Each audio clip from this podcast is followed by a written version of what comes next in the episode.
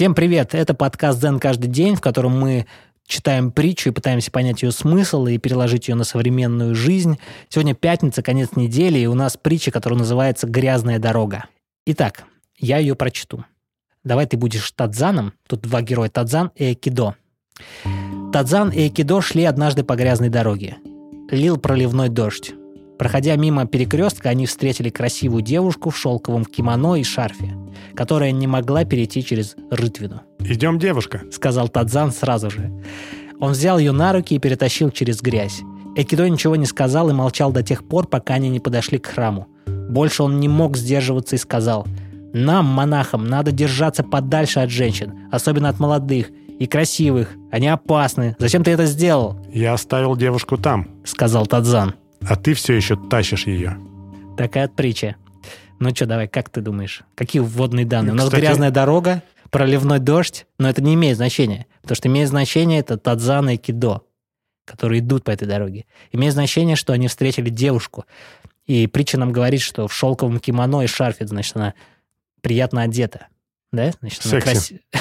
И Тадзан сказал девушке, пойдем, я тебе помогу, потому что она не может перейти там грязно. Она в шелковом одеянии. Красивая. Красивая. Он взял ее на руки. Вот такой вот он. Мужчина. Мужчина, да. Айкидо, вот товарищ, он такой, вот зря он так. Ну, какой-то шальной человечек. Да-да-да. И он говорит, нам, монахам, нельзя. Тадзан. А кто сказал, Дружище. что нельзя? Не, ну, монахам нельзя, да. Обед безбрачия, все вот это, mm. это вот религиозно у них там все.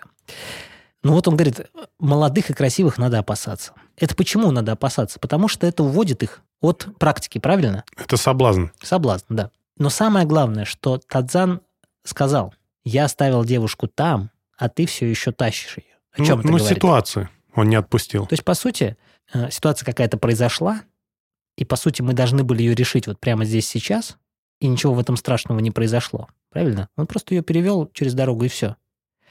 Но Экидо, он нес эту девушку до сих пор. Получается так, что он больше тут не прав, чем тот по их религии. Это к чему мы можем, как мы можем привязать это к современному миру? Слушай, а мне знаешь еще какая мысль? А может быть, тут еще зависит от того, что какое значение мы придаем тому или иному действию. Для него перенести девушку как бы не означало ровным счетом ничего по отношению как, ну, к противоположному полу. Он просто сделал какое-то действие. А у того сразу какие-то мыслишки появились неправильные. Ну, скорее всего, у него не появились какие-то неправильные мыслишки, это бы притча бы отразила. Скорее всего, просто он чересчур относится к правилам э, скрупулезно. То есть, по факту, э, Тадзан не нарушил же правил. Он просто сделал то, что должен был сделать в конкретной ситуации. И отпустил эту ситуацию. А вот Акидо, он не смог с этим справиться и продолжил нарушать свои же правила – внутри себя. То есть он продолжал, этого. он продолжал держать образ этой девушки внутри себя, пускай без какого-то сексуального контекста. Mm-hmm. Но все равно этот образ существовал. То есть он, по сути, нару- продолжал нарушать эти правила, которые были созданы в их общине. Mm-hmm. А если на день сегодняшний переложить, что это за ситуация должна быть? Просто надо быстро переключаться. Не надо нести в своей голове ненужную тебе информацию. Не надо зацикливаться на чем-то. То есть то, что произошло, оно уже произошло. Если ты дальше продолжаешь это нести, это продолжает тебя либо ранить, либо что-то еще. Разрушать. Разрушать, да. Просто идешь своей дорогой дальше. Супер. Да. Друзья, если вы по-другому поняли этот посыл этой притчи, то обязательно напишите нам в социальных сетях, ВКонтакте, Телеграм, ссылочка в описании.